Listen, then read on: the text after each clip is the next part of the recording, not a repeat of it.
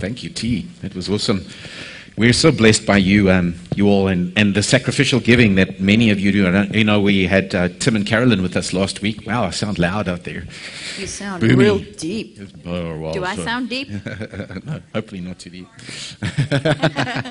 but no, thank you for your generosity. I know that many, many of you have given generously from your hearts and, and just with. Um, uh, just sacrificially, we just, you know, with Tim and Carolyn here, we just saw, uh, and so thank you. Thank you for participating in their vision. And, and I think that's such a critical, awesome thing because that's what the body of Christ, that's what we're called to do. We're, we- we're, we're here to reach the world. So that's the cause that we're connected to. And thank you for being a sender and, and equipping them. And, and I know that that seed that, um, that went out to their ministry too. So, so really appreciate you. And if you haven't had an opportunity, but you are wanting to help, um, for those of you who weren't here or, or want to catch up, um, they are ministering in Lebanon, and of course, with the explosion that happened a couple, now 10, 12 days ago in Lebanon, there is a lot of immediate on the ground needs with people, um, 300,000 people displaced.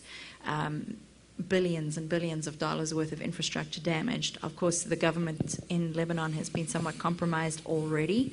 Um, they've all resigned since the explosion. So there, there's a bit of a vacuum there that we need to make sure that we're helping pray support that the right people are going to get into government there, that the corruption's going to get rooted out, and that there's going to be godly wisdom to lead that nation. Right. Um, they are bordered on Israel. They are the northern neighbors of Israel, and, and pray for that relationship Right. too. Right. So if Right. you want to give, um, if you mark it on your uh, offering envelope, or if you give online, put it in the comment section. Specifically, if you want to give to Lebanon, put Lebanon on it. Um, then we'll make sure that we get that to Tim and Carolyn as soon as we can, and uh, so that they can get it to their contacts on the ground. Yeah, like like I said, I mean, I think most of you were probably here last week with Tim and Carolyn, but it's a it's a strategic country. It's one of the only um, Muslim countries that's predominantly Muslim, but you still they you're allowed to proselytize. In other words, you're allowed to convert. Do you know that it's illegal? Illegal in so many of parts of the Muslim world that you can actually legally change. They register you as birth what you are. Many Muslim countries, if you, even if Christianity is legal, you're registered on your birth certificate if you were born into a Christian family. You're not allowed to change.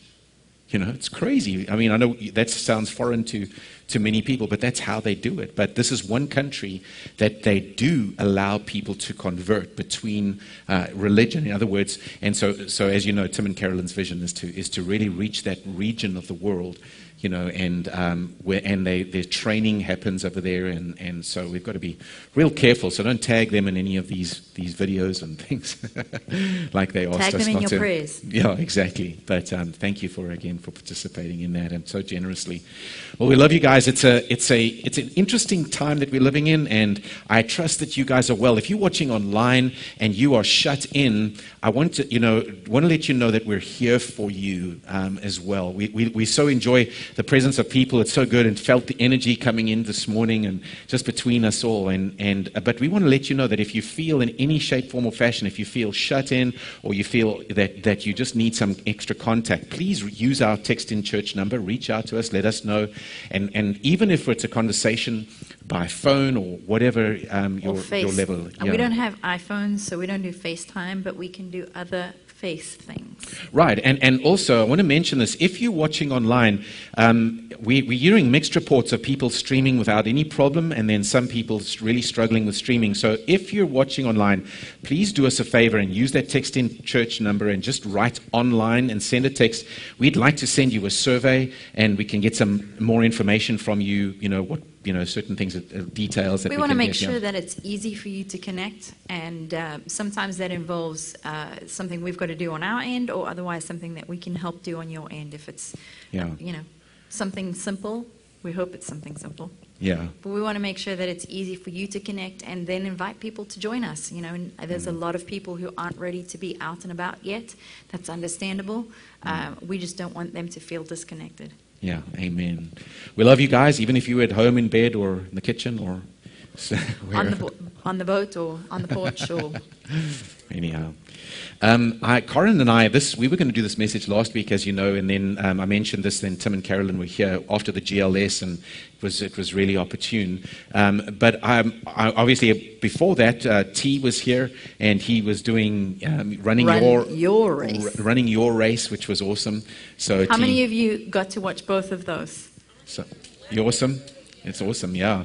I mean, it's such an important truth. And, and, as, and as, we, as we were, uh, I wanted to wrap up a, a series that I was doing beforehand. We, I was talking about critical factors.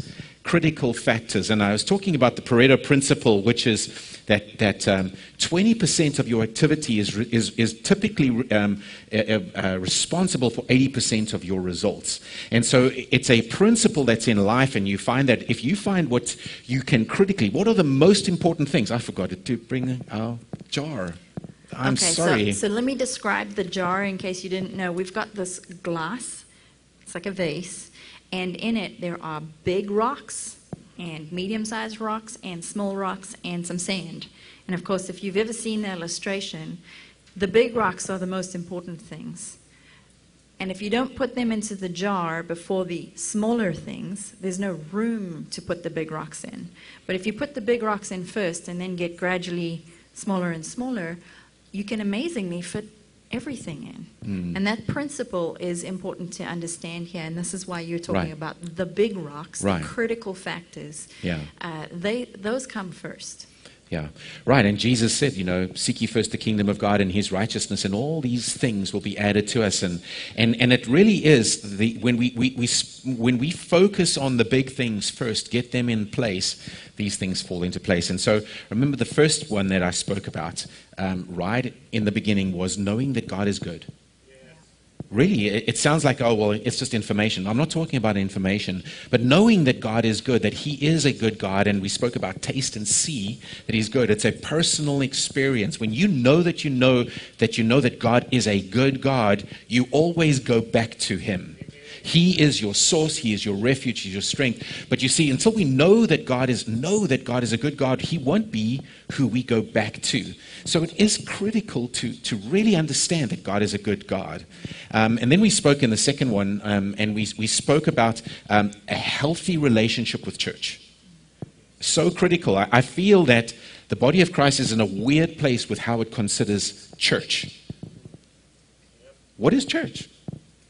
Because there's, I mean, if I had asked that question from 100 Christians out of a sampling in America, I would probably get 100 different perspectives. Not good You for know, the yeah, what, what is church? You know, is it some place you just show up to? And, and, and we, we taught and we delved into what is a healthy relationship with the church. Because if we don't have, a, a, understand a healthy relationship with a church and, and within a church and what we contribute in a church, then there. Hello.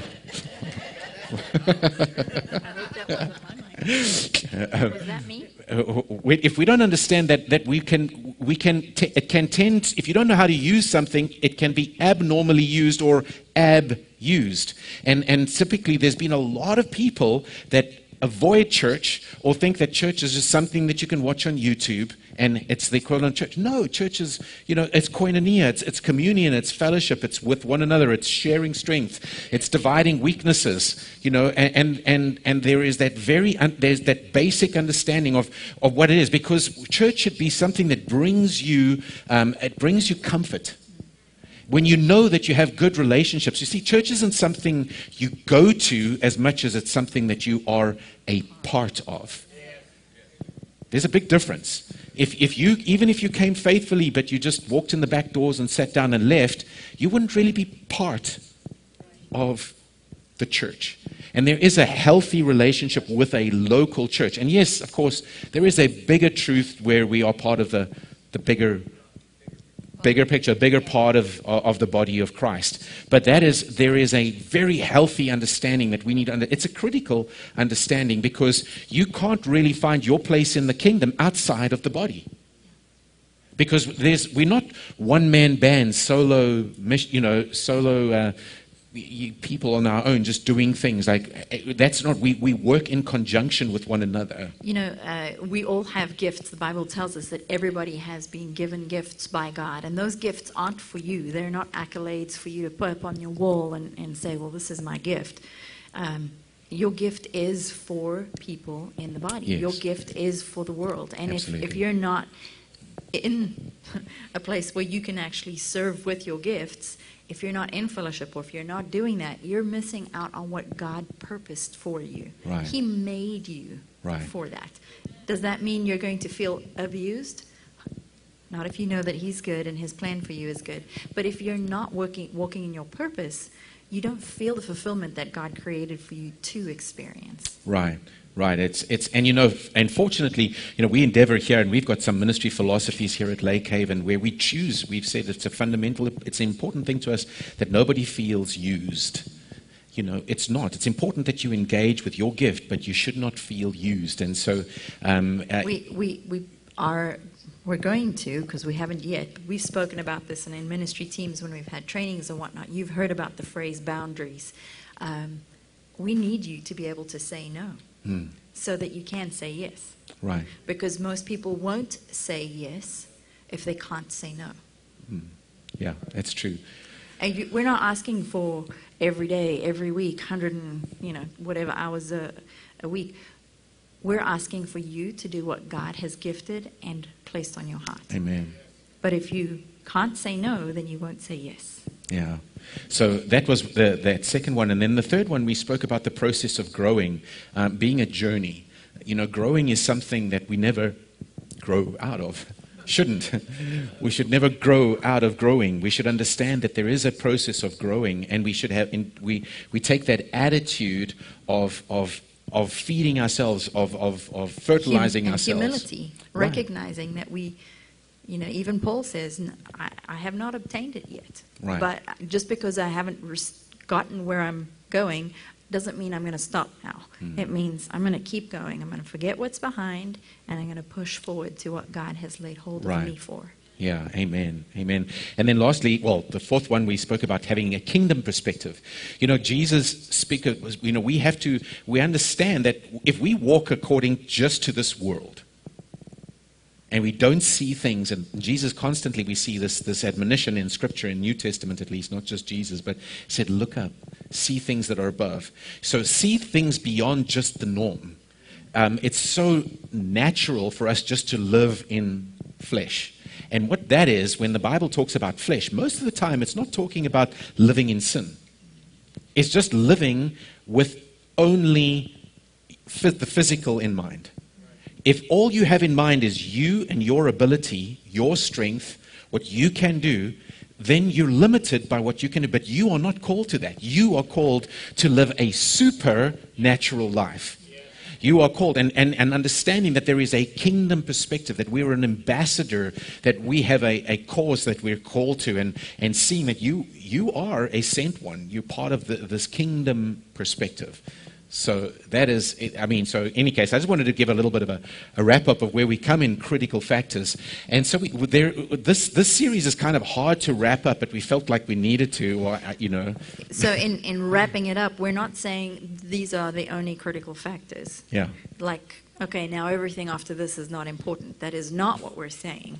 What we're saying is we can't just keep doing critical factors 721. Yeah. Because the truth of the matter is, if everything is critical, then nothing is critical, Right. right? So, Yeah. there are more things that you will hear that will be Yeah. crucial, critical, timely, appropriate for you.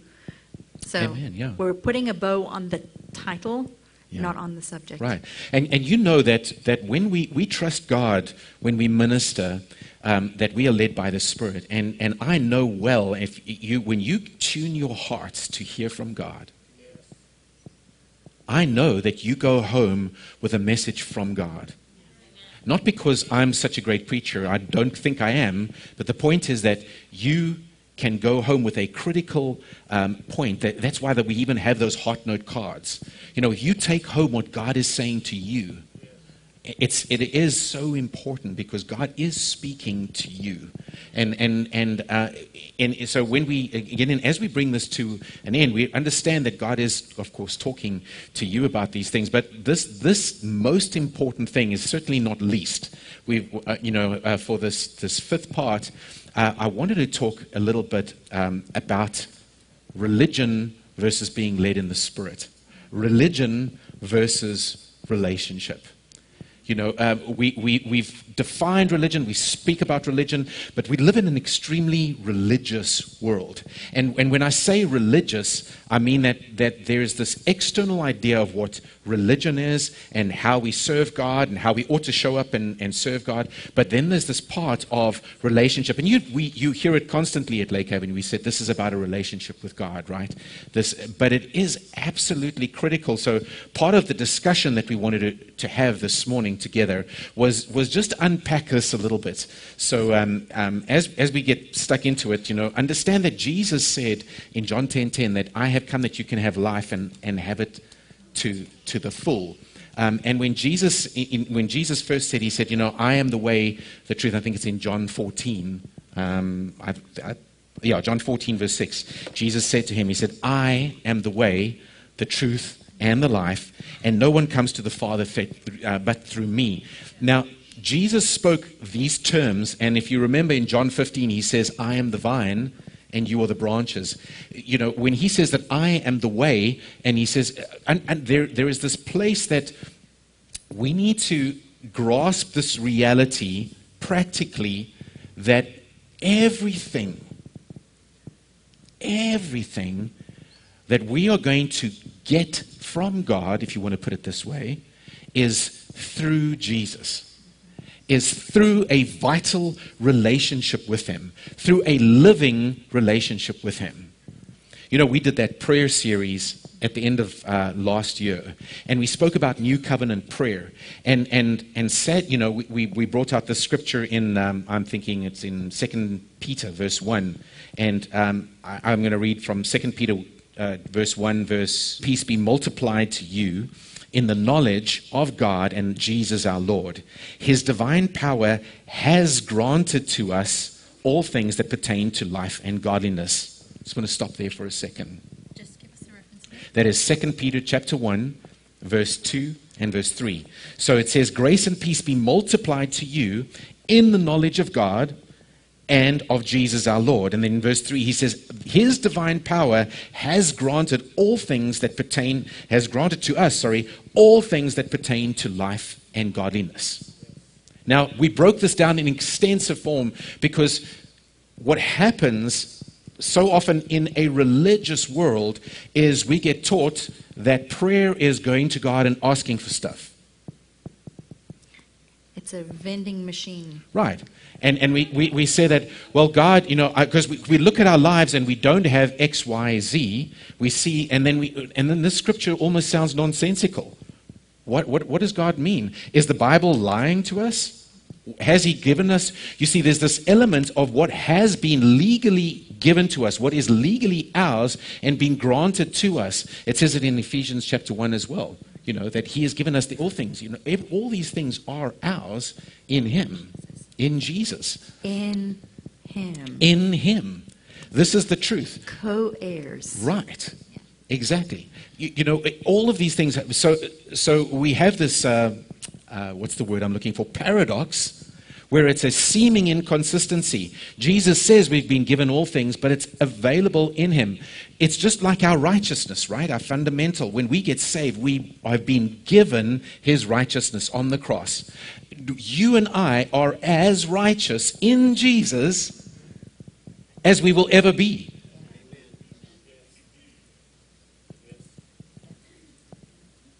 As righteous as we will ever be, because it's only in Christ that we qualify for that righteousness, right? So here, when he says, in him, we, we've been given everything for life and godliness. Now, I want to ask you a question. Okay getting real here. This is our, this is our modus, our MO here. Let's just get real for a second. I gave an illustration back in that prayer series. If, I, if Karin said that, those words to me, he said, Shan, I've given you everything for life and godliness. And then I came back to Karin and I said, Karin, can I please have a banana? Or whatever. I gave you everything for life and godliness. No, but please give me a banana. I don't have a banana, please. I have given you everything for life and godliness. You, you, the, the, what I'm, what I, I want you to see something here is that in relationship with Karin, I'm going to experience everything that she has given me legally. But if I go to Karin and I ask her for what she's already given me, I'm actually saying to her, I don't believe you've given me everything. Please, won't you give me something? Do you understand what I'm saying? It's kind of like it, it, it becomes vital, it becomes real in relationship with the person. So, this is a critical understanding, and that I pray that you spiritually discern. So, I'm going to pray right now. Just close your eyes with me for a second. Spirit of God, thank you. Thank you that, that these truths that are ours become absolutely vital and real to us.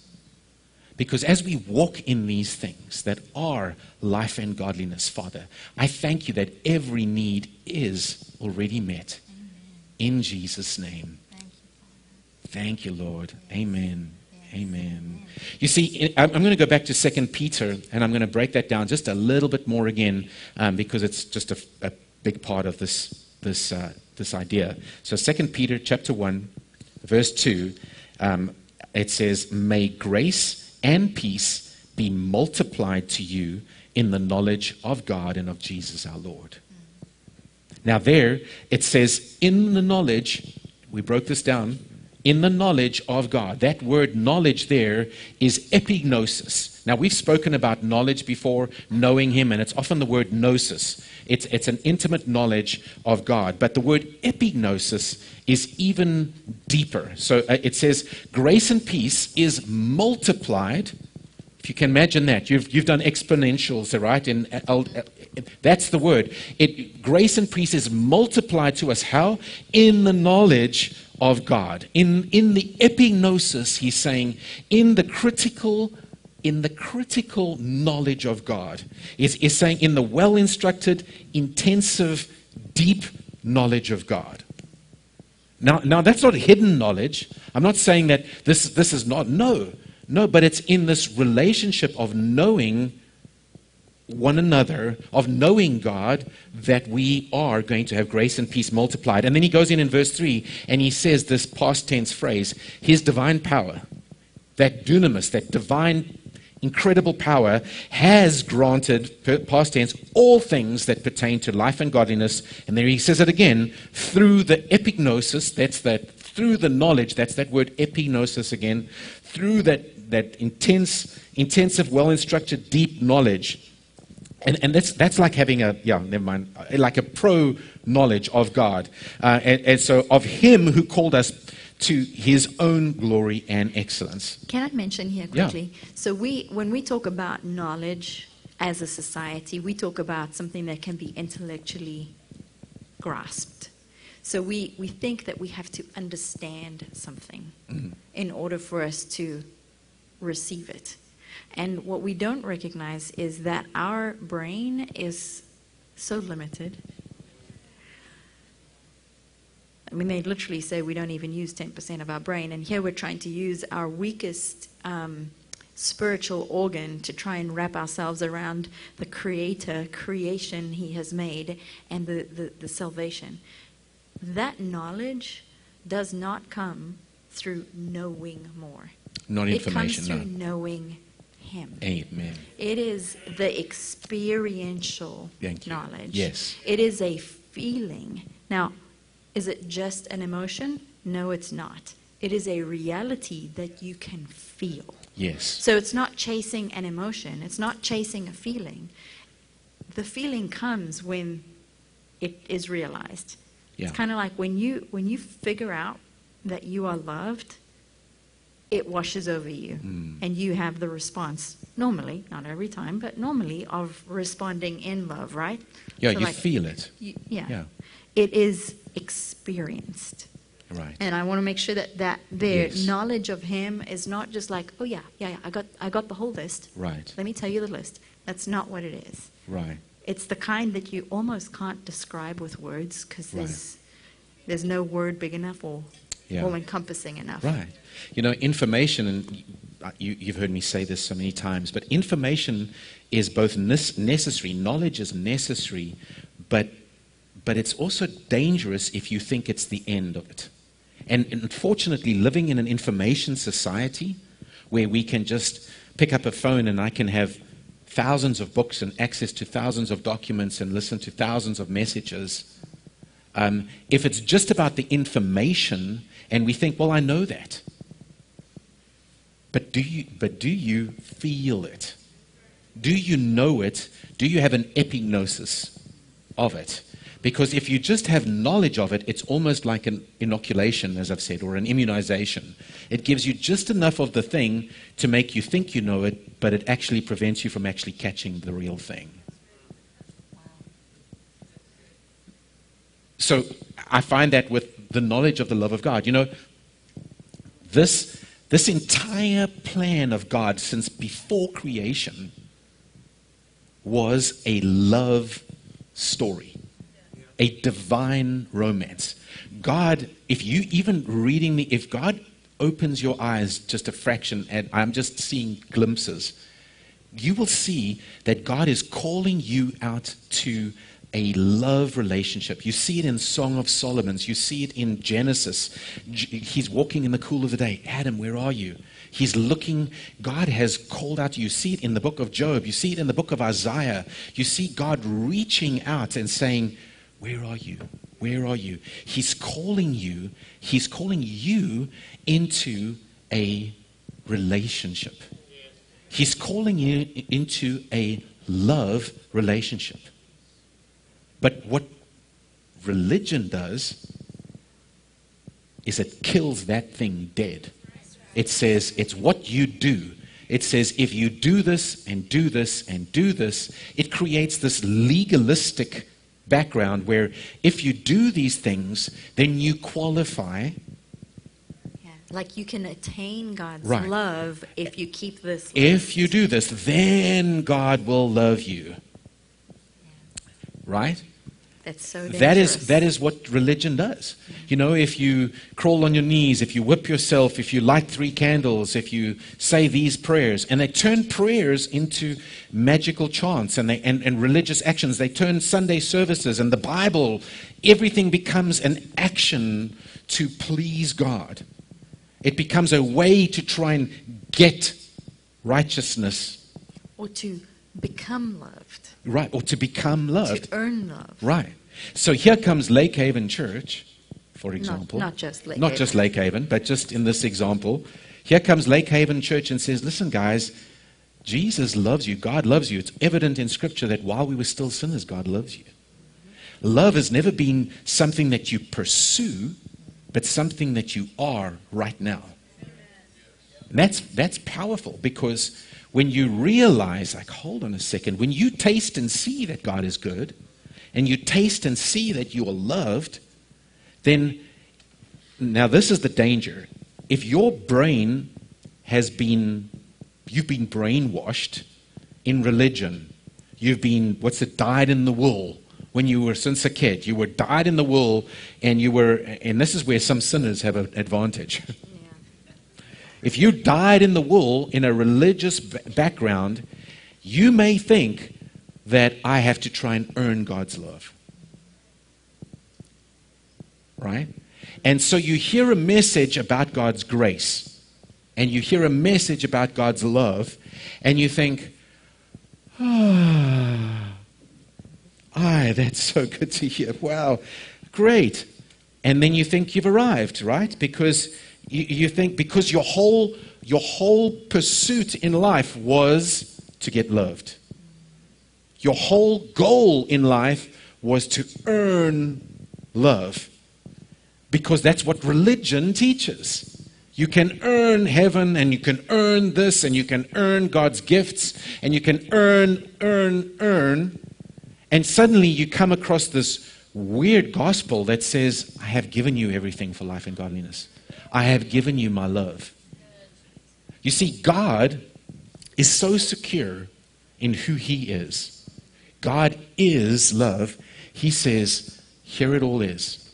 I give you this. I give you this. Now what?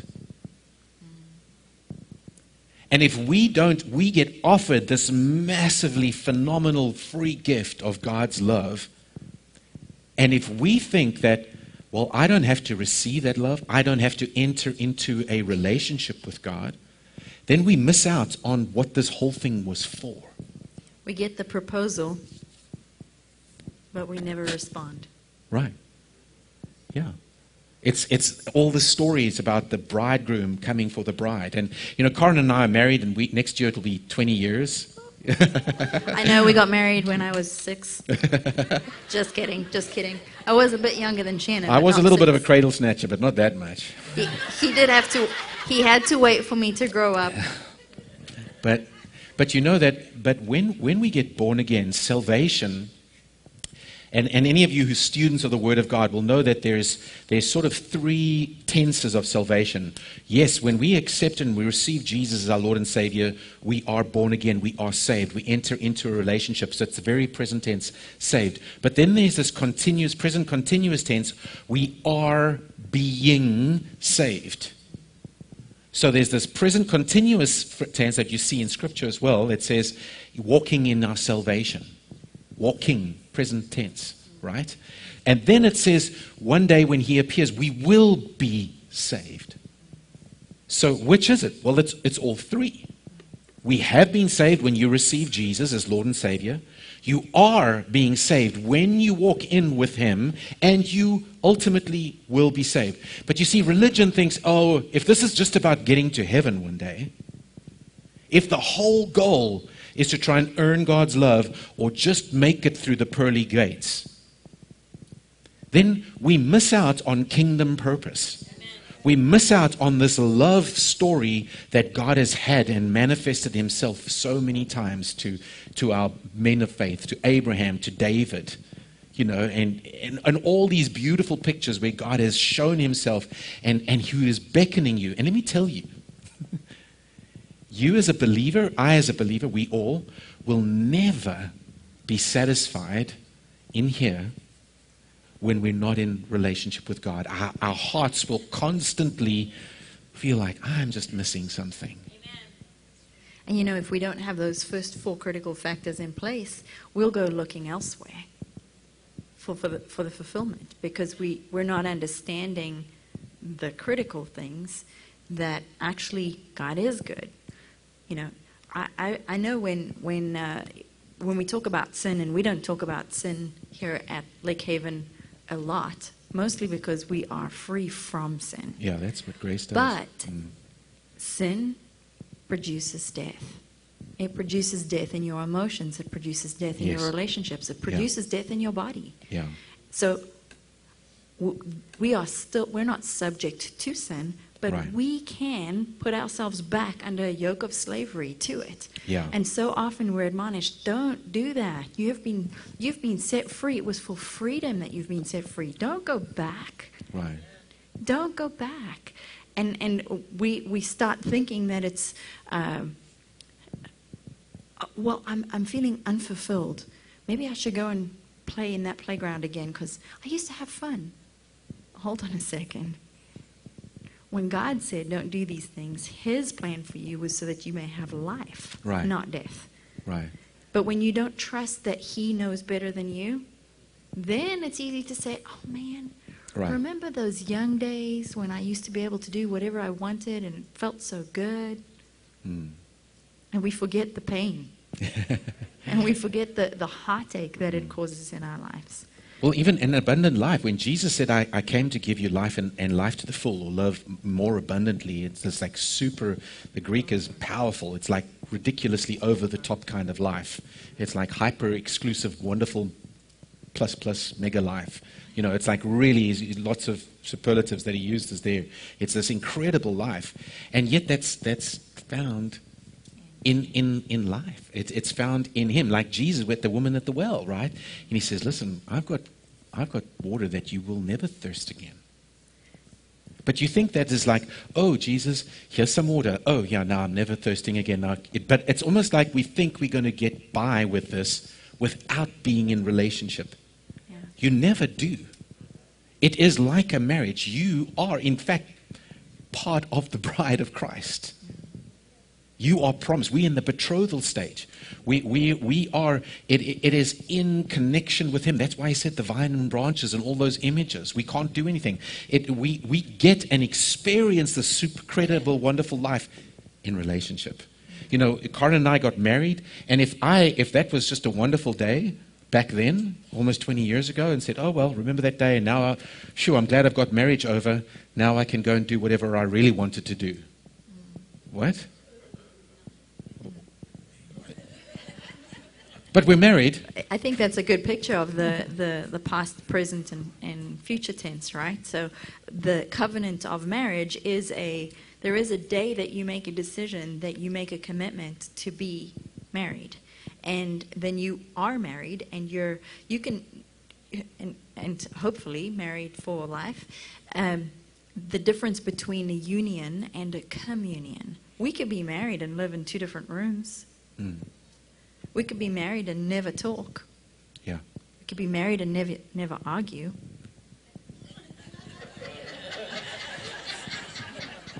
Not us. We we could be we, so there's a difference between experiencing the communion, Mm. being married, and just having an official Right, a Yeah. legal, a legal paper, yeah. And a lot of Christians exactly use that, use their salvation experience almost as a legal paper. It's like, well, Like I've done ticket. it. I've been there, done that. You know, I've got the got the piece of paper, Yeah, T-shirt. yeah, I know, I know, I know. Yeah, I, I know. Right. But but you know what? Everything in communion, and Jesus gives us the same Jesus we've spoken about the Holy Spirit before numerous times, and Jesus said he could do nothing apart from the Holy Spirit. Nothing, which is fascinating, right? He could do nothing apart from the Holy Spirit, and then He gives us the Holy Spirit, and that's where we live. We live in this.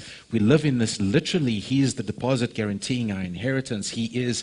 He is this communion of relationship that that we should be living in and through, and in our access to this supernatural life. It is in, going but it's not going to come apart from a relationship. And, and I think that we, as we're living in very interesting times now, I think that so many things are being redefined and will be redefined. And, and it's, it's good, we as believers have to be very um, uh, uh, aware of what this, all these factors are. Because if we're going to do the work of the ministry in these end times, which I believe to a large degree we are in, where we have to have this Holy Spirit, we have to have this this relationship where we understand these things, where where where where where we flowing we flowing easily with this. Not because did I pray the right prayer this morning? Okay, well I'm going to go and do this. That's that's religious. That's dead works. You know, when, when in Acts uh, 1, where, where it says, uh, where Jesus tells his disciples, Wait, you will receive power from on high, and then you will be my witnesses. He, he doesn't say you will do witnessing or go witnessing. He says you will be Right. witnesses in all, you know, to all the parts of the earth, basically. And it's the difference between being and doing. Right. Doing is an activity. Right. Being is a identity. Right. Right, and remember, we, we discussed this too. Good works and, and, and dead works look similar on the outside, right? Because we can discuss reading your Bible and praying, and all these things are good, but not if you're trying to do it to earn something. That is legalism. Yeah. You see, in, in, in the New Testament, grace comes along, and grace is free. It's a free gift of grace, and we access it through faith. And, and, it, it, it's, it's hyper important for us to grasp the, the, the realities and the practicalities of grace. Right, it, it, that it's it's by grace that we save. But if we don't realize that these become these things, these good works are a as a result of my relationship. The, I, I, I spend time with Karin because I want to spend time with Karin. I spend time because I, I want to go and we, I want to give Karin some. I want to give Karin something, not because I have to give Karin something. Or you know, if I don't give Karin, you, you understand the difference? If I'm constantly trying to earn something that's already mine, then it shows you that I'm really not experiencing what I already have with Karin. But as a result of our relationship, of our communion, right?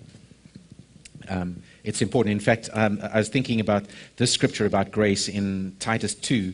It's a, such a, a verse 11 it says this in the ESV it says, For the grace of God has appeared, bringing salvation for all people, is that word, salvation, training us to renounce ungodliness and worldly passions and to live self controlled, upright, and godly lives in the present age, waiting for our blessed hope, the appearing of the glory, the glory of our great God and Savior Jesus Christ, who gave himself to redeem us from all lawlessness and purify himself for himself a people of his own possession who are zealous for good works, right? But you see, this, I love the NIV. It says that in verse 12, it says that grace, the grace of God that brings salvation, has appeared, past tense, um, to all men, uh, to all people. And then in, in, in, verse 12, sorry, it says um, it teaches us to say no to ungodliness and worldly passions. It's grace that does that. But, but grace junkies, Heard, you know what grace junkies are, right? I, Grace junkies, we, we preach the grace, but, but if grace, if all, if we're looking for grace, if we just think that grace is an access to, to uh, the proverbial license to sin, right? And we, we, we misunderstand what grace and mercy is, and we think that, well, I, just because of the grace of God, I can just live like the devil. I don't have to do anything. Well, you don't, not for salvation, but, but that's, not, that's not the vibrant reason that we've been saved. We, it's, it's, and, it's, and you're not saved just for you. I'm not saved just for me. Yeah. We are set free from sin. Right. Not to sin. Right. And when we don't recognize that, when we've got the wrong critical factors in mind, we don't recognize God is good, His plans for us are good, sin hurts us. When we don't know those things, well, we just go downhill, right? Right gravitate right. away. Right. So, but so grace is essential that we understand and we lay hold of. But why? Why? So that we have access to this cause. And, and, and what is the cause? That we can introduce people, that we've got these things that we spoke about last week with Carolyn about what is the purpose of reaching people with this message, right? We, we be burning to take the good news to the world. So, uh, you know, the, the cause, you know, in our rect statement, number one, reaching and establishing, right? Reaching, establishing, and connecting. We reach people with God's unconditional love. We're establishing believers in Christ, but then we're connecting to his cause. And, and the, the thing that we need to have very first and foremost is understand why are we growing? Why is this all about there? Is what, are, what is the cause that you're connected to? If, is, it, is it personal happiness? Right. Exactly. And I promise you, this is something that Shannon often will talk about. The kingdom cause is not the American dream. Right. It is not personal happiness. Right. And I know that that stings to hear, but the good news is that the kingdom of God is righteousness, peace, and joy in the Holy Spirit. Right. So right. you will have joy, and peace. Exactly. But it is a fruit that does not come from the pursuit of happiness. Right. Happiness is an external uh, yeah. give me. And you never, you never reach that carrot. It's the proverbial carrot. If you chase that, you'll never get there. That's that ladder against the wall that you'll never get if you pursue Up that against goal. the wrong building. Right. But in finding, and we said we mentioned this last week, it's in, in laying down your life, Jesus said that you find it. I'm going to say that again. It's in laying down your life that you find it. You see, because now I don't have to chase God to get loved. I don't have to beg God to get healed. I don't have to beg God to give me prosperity. I don't have to pay God to right. be blessed. No, you don't. You don't. It's it, but then how do I get it, Shannon? Glad you asked. Okay. No. It is in relationship with Him, it's walking in tandem with the Holy Spirit. Remember this scripture? Matthew 11. Come to me, all you who labor. Remember that scripture? I like the message. It says this Are you tired, worn out, burned out on religion? Come to me, get away with me, and you'll recover your life. I'll show you how to take a real rest. Walk with me and work with me. Watch how I do it. Learn the unforced rhythms of grace. I won't lay anything uh, heavy or ill fitting on you. Keep company with me, and you'll learn to live freely and lightly. That's it in a nutshell. I love that. I remember that revelation because I grew up in a very, um, I would say, legalistic Christian experience. And I remember the experience of, of grace in my life because I was doing to earn. Um, I remember that unforced rhythms of grace. It was Kathy Manches who, who shared this pas- the, the passage out of the Message Bible when the message was still new. And I remember that reality hitting me. I'm not on somebody else's timetable. Mm. Mm. I, you know, we want our kids to grow up quicker than they grow up in some regards, and then we don't want them to grow up as quickly as they're growing up.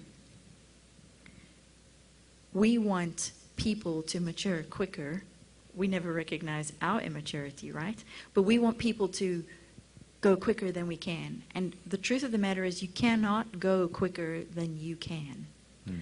Your journey is going to look different than my journey. My journey has looked different than Shannon's journey. And I am not going to apologize for it anymore. No, never. I'm going to be on my journey with God. Right.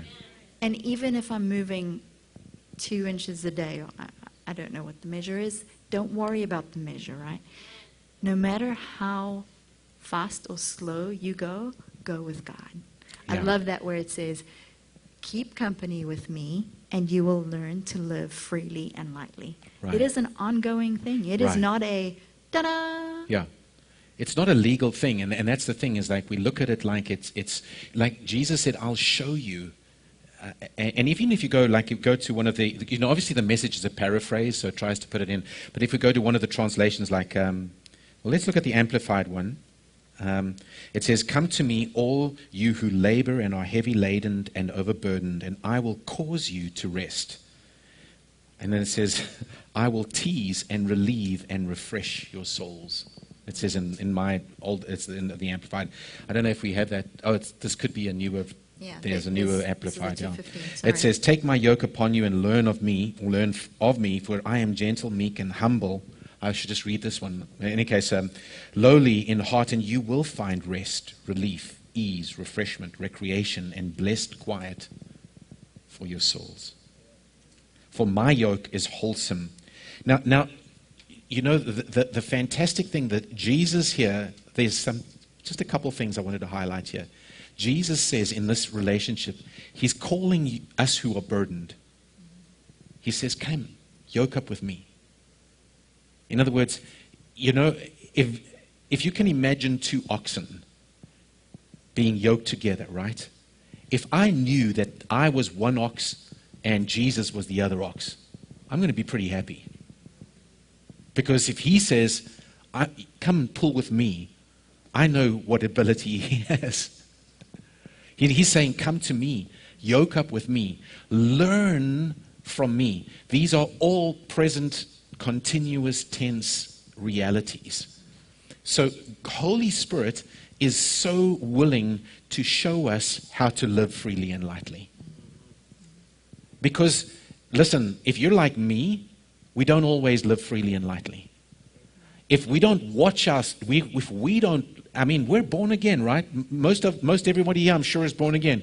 If you're not, if you're not, you have an opportunity to be born again. But if you don't, if you don't yoke up with Jesus and you start, um, let's let's call it for what it is. You start dabbling in sin.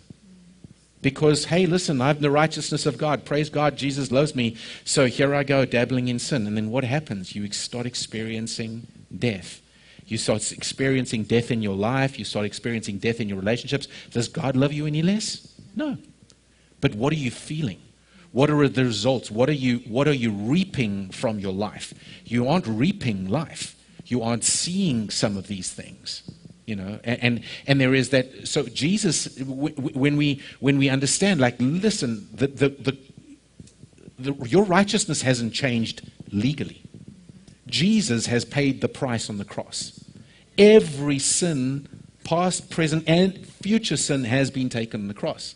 So that's what communion is all about. That's why we have the bread and the wine, and we remind ourselves listen, this was a new covenant in his blood. His body took the, pre- the penalty for it. Remember, this is all past tense, and you're like, oh.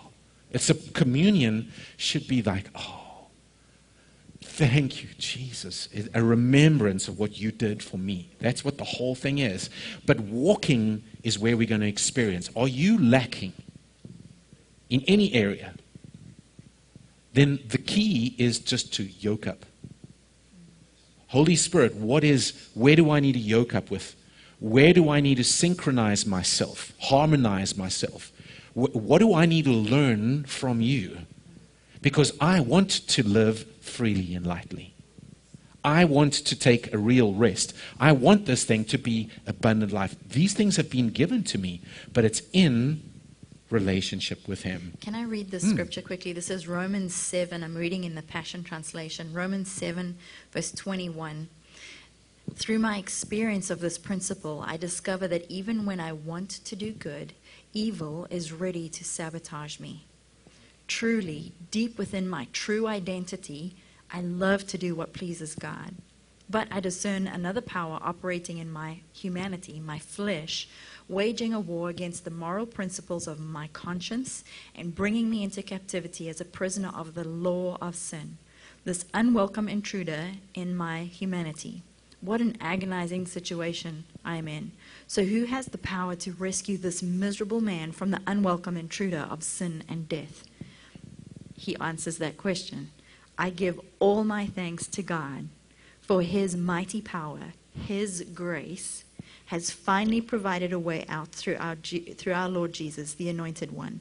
So I, if left to myself, my flesh aligned with the law of sin, but now my renewed mind is fixed on and submitted to God's righteous principles. This is the end of 7, and then we jump straight into 8.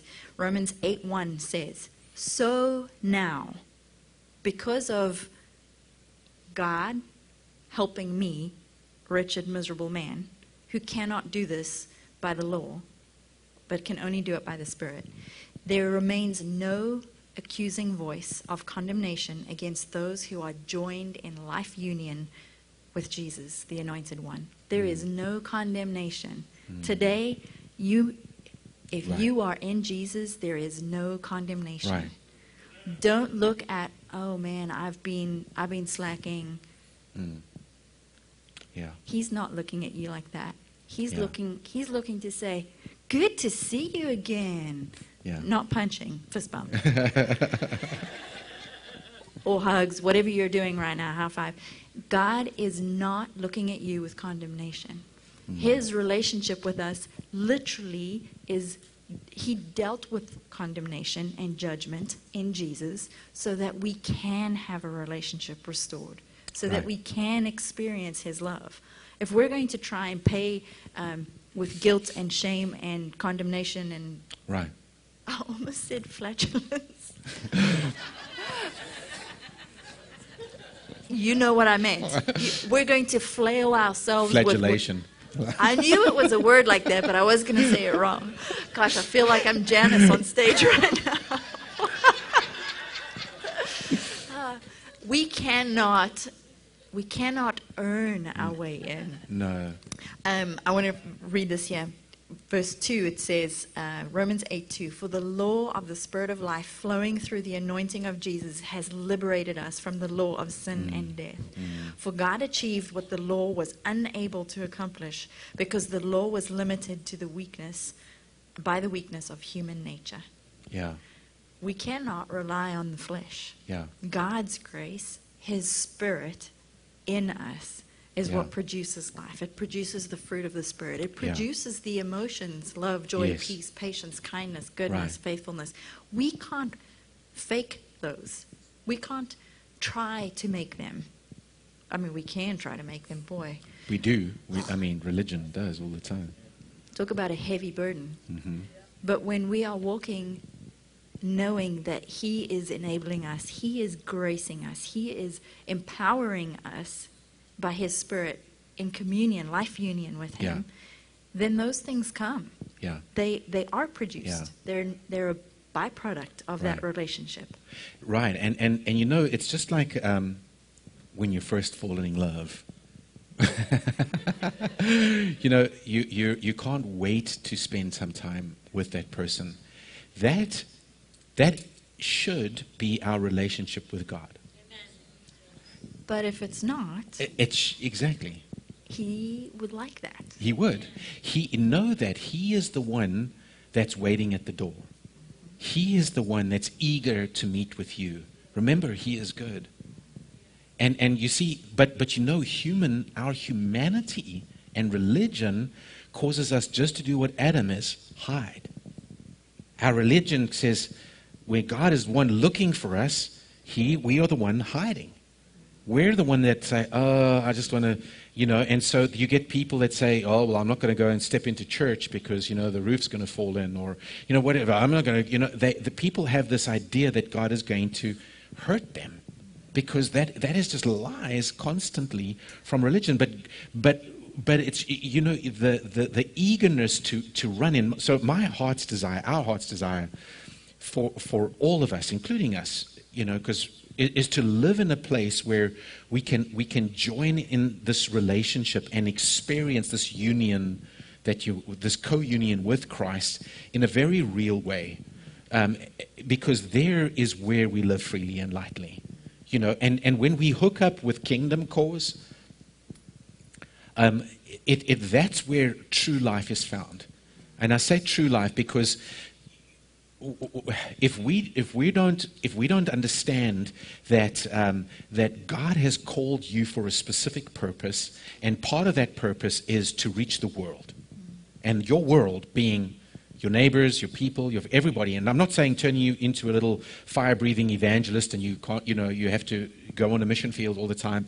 But but at the same time, the reverse is true. We're not just called to be in salt shakers.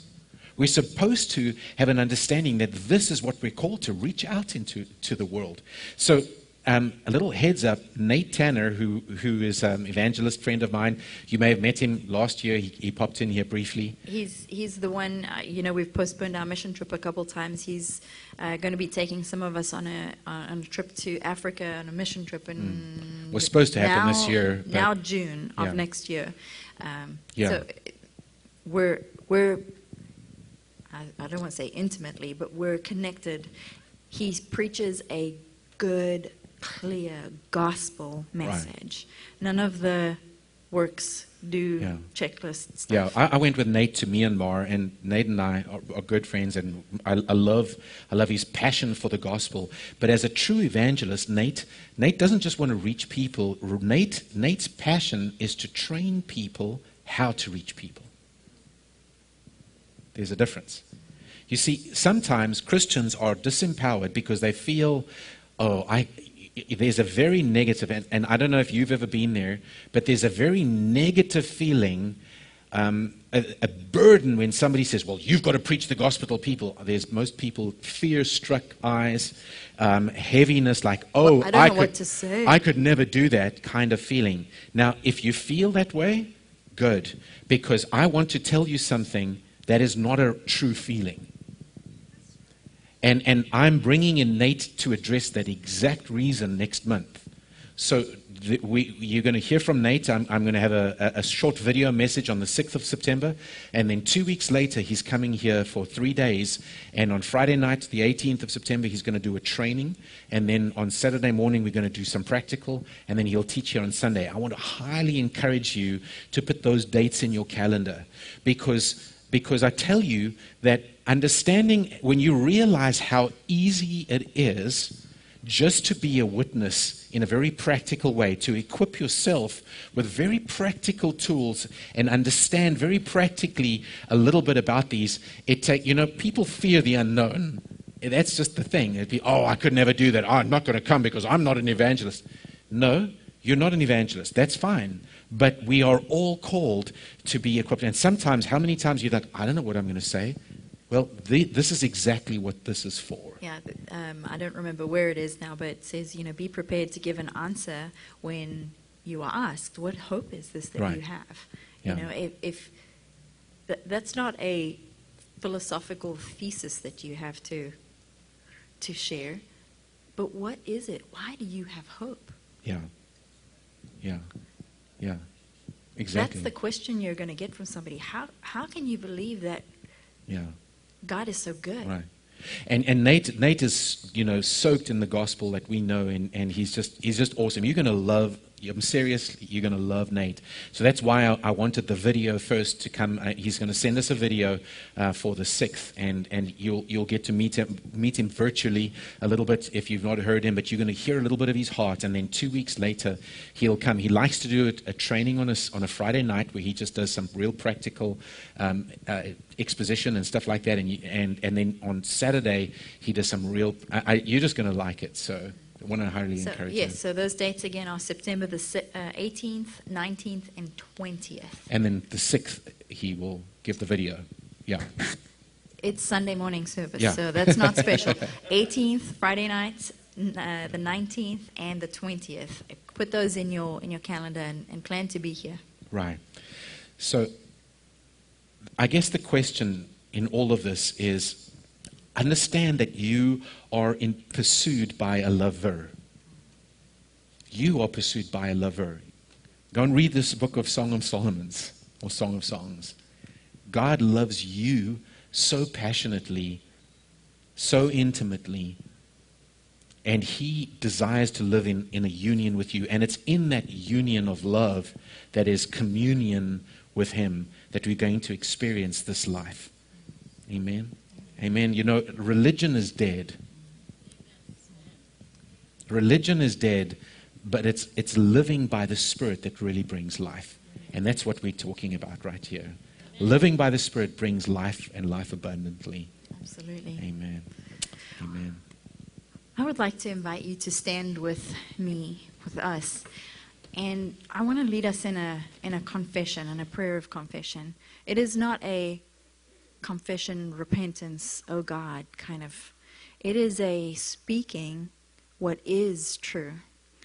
And, and I'm going to ask you to close your eyes and to open your heart.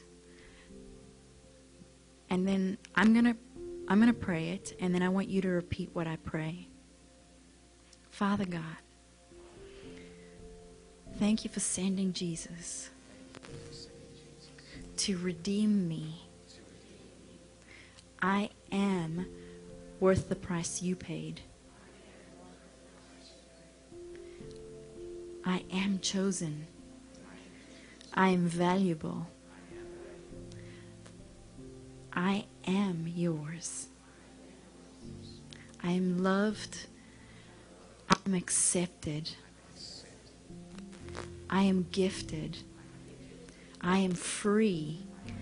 I am healed. I am prospered. I am the righteousness of God in Jesus. I am in Jesus.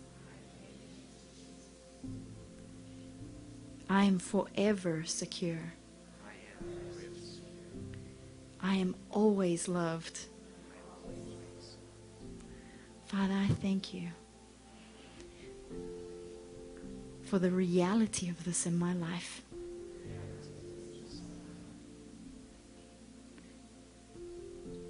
Today, if that's the first time you've prayed that prayer, I want to invite you to come and share with us. Come and let us know. We, we want to equip you with some, some good, some material to read, some booklets. We want to pray with you. We want to be on this journey to support you. None of us do this alone. You can meet God on your own in the dark and the quiet, no one be there. God will meet you wherever you are. You can respond to Him when no one else is around. This is not a magical time. But the Bible says today is the day of salvation. Today, when you hear His invitation, respond today in your heart. Respond today in your action. Step up, step out. We'd love to be there to pray with you. We've got prayer team ministers that are ready to pray with you, to agree with you, to remind you you are healed, you are loved, you are saved, you are prospered, you are free. Don't walk away today feeling like you're not. We will encourage you, agree with you, believe with you for that experience, that feeling to be real for you. Amen. Mr. T.